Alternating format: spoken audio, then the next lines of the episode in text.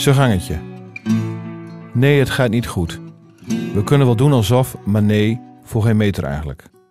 Als de chef vraagt hoe de boel erbij hangt, zeg ik dan ook niet zijn gangetje, zoals gebruikelijk. Maar kloten. Ik zie het. Al weken eigenlijk. Nog steeds de arm. Blijft pijnlijk en wel zo dat ik er nauwelijks iets mee kan en geen oog dicht doe.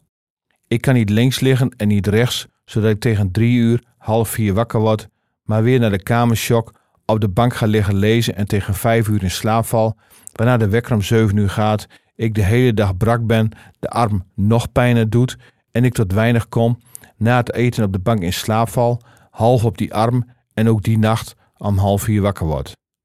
Enzovoort, enzovoort.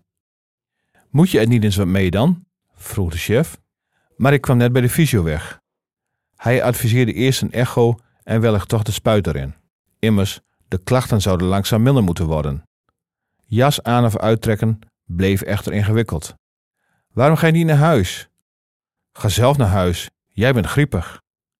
Ze knikt en moet lachen. We zeggen de ander rust te nemen, maar doen het zelf niet. Ik kuch. Klinkt als een griep. Ook dat nog. Wat een treurig hoesje is dat, klinkt het naast me. Ja, ik wil best een groots en meeslepend hoesten, reageer ik, maar daar wordt het ook niet beter van.